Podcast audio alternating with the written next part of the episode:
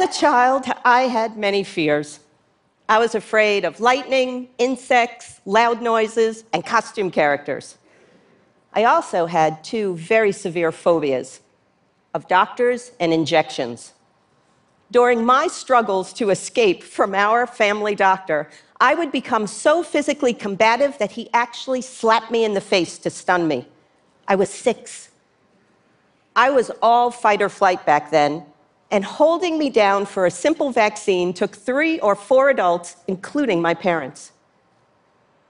Later, our family moved from New York to Florida just as I was starting high school, and being the new kid at the parochial school, not knowing anyone, and being worried about fitting in, on the very first day of school, a teacher takes roll and calls out, Anne Marie Albano, to which I respond, Here.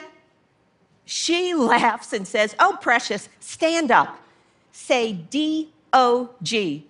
And I respond, Dog. The class broke out in laughter along with the teacher. And so it went, because she had many more words to humiliate me with.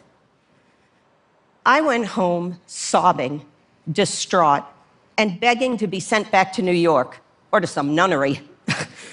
I did not want to go back to that school again, no way. My parents listened and told me that they would investigate with the Monsignor back in New York, but that I had to keep going in each day so I'd have the attendance record to transfer to ninth grade on Staten Island. All of this was before email and cell phones, so over the next several weeks, supposedly there were letters being sent between the Archdiocese of Manhattan and Miami and with the Vatican. And each day I'd go into school crying and come home crying, to which my mother would give me an update from some cardinal or bishop to keep her going to school while we find her a spot. Was I naive or what? well, after a couple of weeks, one day while waiting for the school bus, I met a girl named Debbie, and she introduced me to her friends. And they became my friends. And well, the Pope was off the hook. I began to calm down and settle in. My past three decades of studying anxiety in children stems partly from my own search for self understanding, and I've learned much. For young people, anxiety is the most common childhood psychiatric condition. These disorders start early, by age four, and by adolescence, one in 12 youths are severely impaired in their ability to function at home, in school, and with peers. These kids are so frightened, worried, literally physically uncomfortable due to their anxiety it, it's difficult for them to pay attention in school. Relax and have fun, make friends, and do all the things the kids should be doing. Anxiety can create misery for the child, and the parents are front and center in witnessing their child's distress. As I met more and more children with anxiety through my work, I had to go back to mom and dad and ask them a couple of questions. Why did you hold me down when I was so frightened of getting injections and force them on me? And why tell me these tall tales to make me go to school when I was so worried about being embarrassed again? They said, Our hearts broke for you each time. But we knew that these were things that you had to do. We had to risk you becoming upset while we waited for you to get used to the situation with time and with more experience. You had to get vaccinated, you had to go to school. Little did my parents know, but they were doing more than inoculating me from the measles. They were also inoculating me from a lifetime of anxiety disorders. Excessive anxiety in a young child is like a superbug and infectious even multiplying, such that many of the youth that I see come in with more than one anxiety condition occurring at the same time. For example, they'll have specific phobia, plus separation anxiety, plus social anxiety all together. Left untreated, anxiety in early childhood can lead to depression by adolescence. It can also contribute to substance abuse and to suicidality. My parents were not therapists. They didn't know any psychologists. All they knew is that these situations may have been uncomfortable for me, but they were not harmful. My excessive anxiety would harm me more over the long term if they let me avoid and escape these situations and not learn how to tolerate occasional distress. So, in essence, mom and dad were doing their own homegrown version of exposure therapy which is the central and key component of cognitive behavioral treatment for anxiety. My colleagues and I conducted the largest randomized controlled study of the treatments of anxiety in children ages 7 to 17.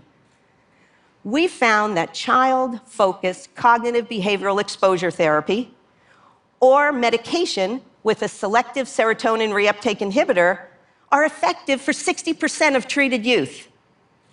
And their combination gets 80% of kids well within three months. This is all good news. And if they stay on the medication or do monthly exposure treatments, as we did in the length of the study, they could stay well for upwards of a year. However, after this treatment study ended, we went back and did a follow up study of the participants, and we found that many of these kids relapsed over time. And despite the best of evidence based treatments, we also found that for about 40% of the kids with anxiety, they remained ill throughout the course of the time. We've thought a lot about these results. What were we missing? We've hypothesized that because we were focusing on just child focused intervention, perhaps there's something important about addressing the parents and involving them in treatment too.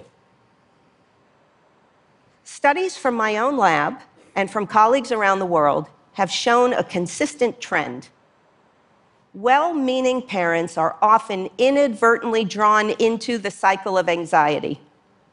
They give in and they make too many accommodations for their child, and they let their children escape challenging situations. I want you to think about it like this your child comes into the house to you crying in tears. They're five or six years of age. Nobody at school likes me. These kids are mean. No one would play with me.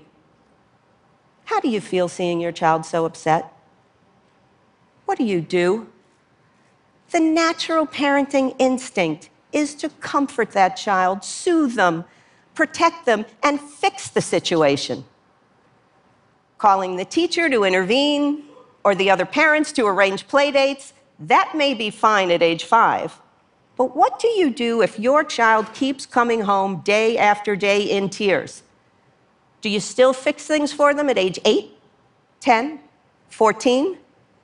For children, as they are developing, they invariably are going to be encountering challenging situations sleepovers, oral reports, uh, a challenging test that pops up, trying out for a sports team or a spot in a school play, conflicts with peers. All these situations involve risk risk of not doing well, not getting what they want, risk of maybe making mistakes or being embarrassed. For kids with anxiety who don't take risks and engage, they then don't learn how to manage these types of situations, right? Because skills develop with exposure over time, repeated exposure to everyday situations that kids encounter. Self soothing skills, or the ability to calm oneself down when upset. Problem solving skills, including the ability to resolve conflicts with others. Delay of gratification, or the ability to keep your efforts going despite the fact that you have to wait over time to see what happens. These and many other skills are developing in children who take risks and engage. And self efficacy takes shape, which simply put is the belief in oneself that you can overcome challenging situations. For kids with anxiety who escape and avoid these situations and get other people to do them for them, they become more and more anxious with time while less confident in themselves. Contrary to their peers who don't suffer with anxiety, they come to believe that they are incapable of managing these situations. They think that they need someone, someone like their parents, to do things for them. Now, while the natural parenting instinct is to comfort and protect and reassure kids, in 1930, the psychiatrist Alfred Adler had already cautioned parents that we can love a child as much as we wish, but we must not make that child dependent. He advised parents to begin training kids from the very beginning to stand on their own two feet. He also cautioned that if children get the impression that their parents have nothing better to do than be at their beck and call, they would gain a false idea of love. For children with anxiety, in this day and age, they are always calling their parents or texting distress calls at all hours of the day and night. So, if children with anxiety don't learn the proper coping mechanisms when young, what happens to them when they grow up? I run groups for parents of young adults with anxiety disorders. These youth are between the ages of 18 and 28. They are mostly living at home, dependent on their parents. Many of them may have attended school and college, some have graduated. Almost all are not working, just staying at home and not doing much of anything. They don't have meaningful relationships with others, and they are very, very dependent on their parents to do all sorts of things for them. Their parents still make their doctor's appointments for them. They call the kids' old friends and beg them to come visit. They do the kids' laundry and cook for them. And they are in great conflict with their young adult because the anxiety has flourished, but the youth has not. These parents feel enormous guilt, but then resentment, and then more guilt. Okay, how about some good news? if parents and key figures in a child's life can help the child, assist them to confront their fears and learn how to problem solve, then it is more likely that the children are going to develop their own internal coping mechanisms for managing their anxiety. We teach parents now to be mindful in the moment and think about their reaction to their child's anxiety. We ask them, look at the situation and ask, what is this situation at hand? How threatening is it to my child? And what do I ultimately want them to learn from it?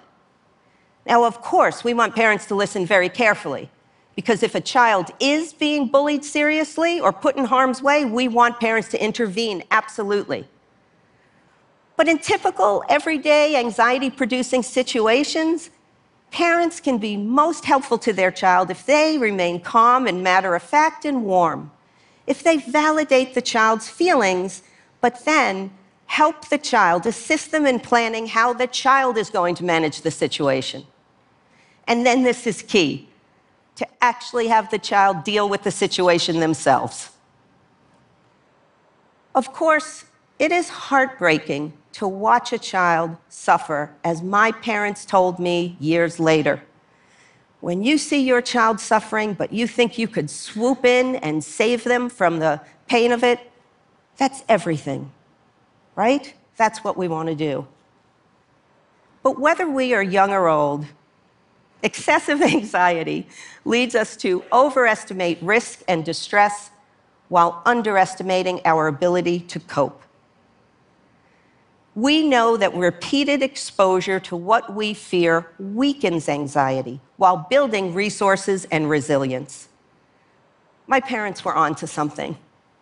Today's hyper anxious youth are not being helped by overly protective parenting.